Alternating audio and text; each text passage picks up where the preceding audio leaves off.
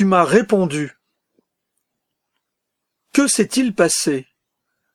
À quoi tient ce renversement complet dans l'esprit du psalmiste, de l'extrême des rélictions à la joie, de la conviction d'être abandonné à la certitude d'une présence, de la lamentation à la louange, du ressentiment à la reconnaissance, de l'isolement dans un entourage hostile, peuplé d'ennemis cruels et de bêtes féroces, au bonheur indicible d'une universelle fraternité qui rassemble tous les peuples et toutes les générations.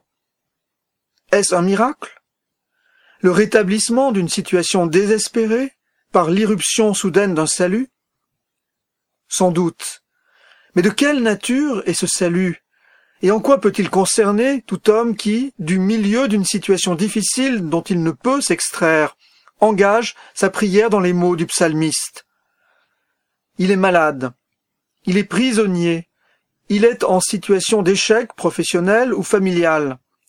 Quel salut pour lui, sinon pour le moins, une conversion du regard de l'hier vers l'aujourd'hui, et qu'il renonce enfin au tourment des questions.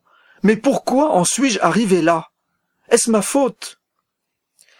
Et qu'il se décide à se demander désormais « Comment bien agir aujourd'hui ?» et trouver dans ma situation si difficile ce qu'il y a de vie à y trouver.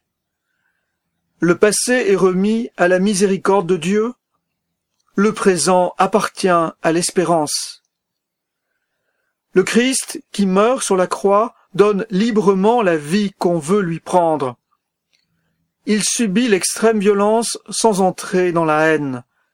Et le Christ meurt, des témoins nous l'ont dit, en priant ce psaume 21 sur la croix.